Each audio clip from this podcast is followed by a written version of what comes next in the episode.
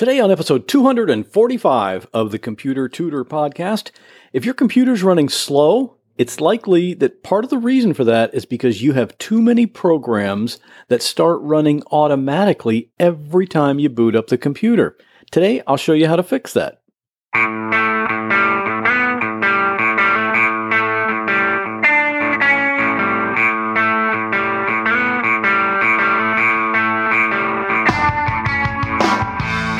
Another episode of The Computer Tutor tips, tricks, and advice from a computer pro without all the tech talk. And now, here is your computer tutor, Scott Johnson.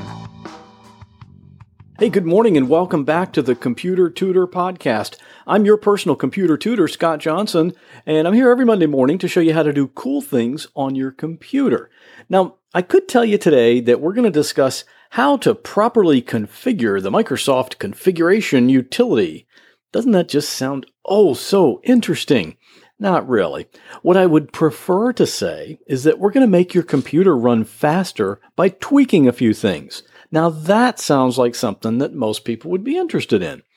My day job is repairing and upgrading computers, and I live here in Safety Harbor, which is in the Tampa Bay area of Florida, I fix all kinds of computer problems for people all over the country, but in most cases, I don't even leave my home office because a lot of repairs can be done remotely.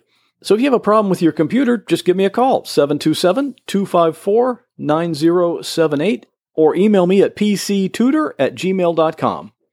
And today's computer tip can be seen at my website at computertutorflorida.com forward slash 245. So let's get started. As a computer tech, I hear people talking about the problems they have with their computers all the time. But you know what the most common complaint is? By far, the thing I hear more than anything else is my computer is so slow. They want me to work my magic and speed it up. And there are a few different things you can do to speed up your computer, but one of the first things I check for is to see how many programs are running. This means the programs that are obviously running because you can see them and also the programs that are running in the background, and there's nothing actually displayed on the screen, so you don't really know that they're running. Because here's the rule the more programs you have running at the same time, the slower they all run. That's because every program that runs on your computer has to share the computer's memory with all the other programs. Here's a good way to imagine it picture yourself riding a bicycle. Now, what's providing the energy to make the bike go forward? Well, it's your legs. The strength of your legs is where all the power comes from. So if you're out on a bike ride one day and you're just on your bike and riding, your legs can handle that, no problem. You can probably go pretty fast even. But now imagine that behind that bike, you're pulling a little trailer. And in that trailer is a cement block. When you're pulling that extra weight, your legs have the same amount of energy, but they have to work harder. So your bike isn't going to go as fast as it could before. Now imagine if there were five cement blocks in that little trailer. Your legs are going to really have to work hard to get that thing moving, and you're still not going to be able to go very fast because no matter how many cement blocks are being pulled, the energy source is still just your two legs. Well, your computer's legs, so to speak, is the memory. You might have four gigs of memory installed. And that was fine back when you got the computer and it was brand new and there really wasn't a whole lot of junk on it yet. Well, other than the junk loaded on it by HP or Dell, which can be pretty substantial sometimes, but hopefully the load it was pulling in the beginning was fairly light. But over the years, more and more software gets installed, and over time, your computer is just having to do a lot more stuff while you're using it, but it still only has those four gigs of memory to do all that work. So just like you had to slow down on your bike when the load got heavier, your computer has to slow down too. Now, if you're on your bike and you want to go faster, one way to do it would be to get rid of some of those cement blocks you're pulling. And that's what we're going to do with your computer today. We're going to take some of the load off of it by not having to run any more programs at one time than it really needs to be running. Now, the way we do this is pretty easy, but there's one way to do it in Windows 7, and in Windows 8 or Windows 10, you do it a different way. And we'll cover both of them here. And if you can't write down these steps right now, maybe you're in your car or you're out for a walk or, or maybe you're riding your bike pulling a trailer full of cement blocks. I don't know. No worries. All of this is covered over at my website, computertutorflorida.com slash 245. For Windows 7, you want to tap the Start button and then type msconfig. That's all one word, M-S-C-O-N-F-I-G. Then you'll see msconfig show up in the menu at the top, so you click on that and then click on the Startup tab. Now you'll see a list of programs, and each one of those programs has a checkbox next to it. And every one that has a check mark, that means that program starts up and runs automatically every time you turn on your computer. So, whatever programs you don't need to run all the time, just uncheck that box that's next to it. And when you're done, click OK and restart the computer. For Windows 8 or Windows 10, you need to hold down the Control and Shift keys and then tap the Escape key. So Control, Shift, Escape. That brings up a new window, and just like in the other one, you hit the Startup tab. If you don't see a Startup tab, click on More Details and then you'll see it. Same idea with this list, but instead of unchecking a box, you have to right click and choose Disable for each program that you don't want to have automatically start up each time.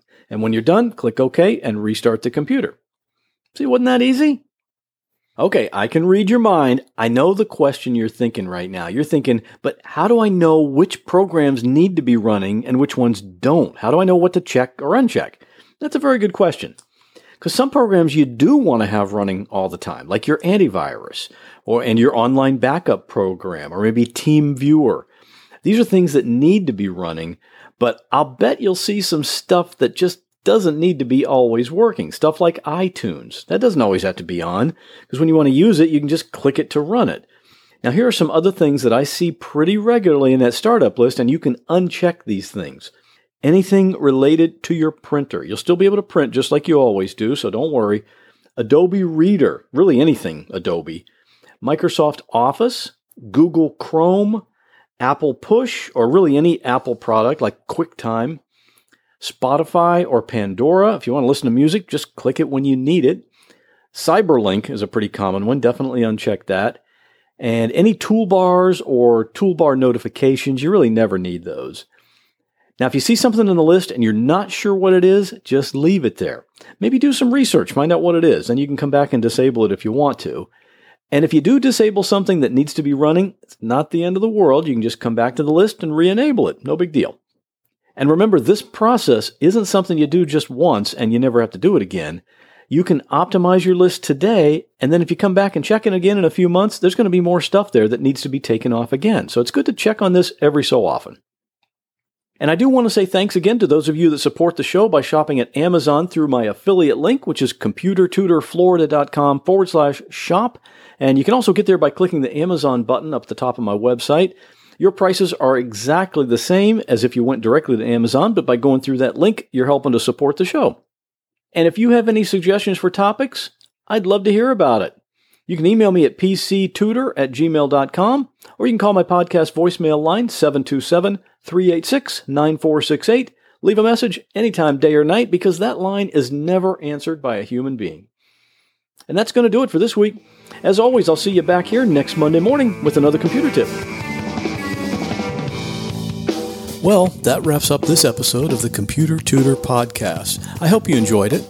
If you'd like to contact me with a question, a comment, or a suggestion for a future topic, you're welcome to do so at my website, computertutorflorida.com. And while you're there, sign up for my free Monday morning email newsletter. If you have a computer problem, give me a call at 727 254 9078. In many cases, I can take care of a problem remotely, so it doesn't matter if you're here in Florida, up in Maine, or way out in California. I'd love to help. Thanks again for listening and have a great week. God bless.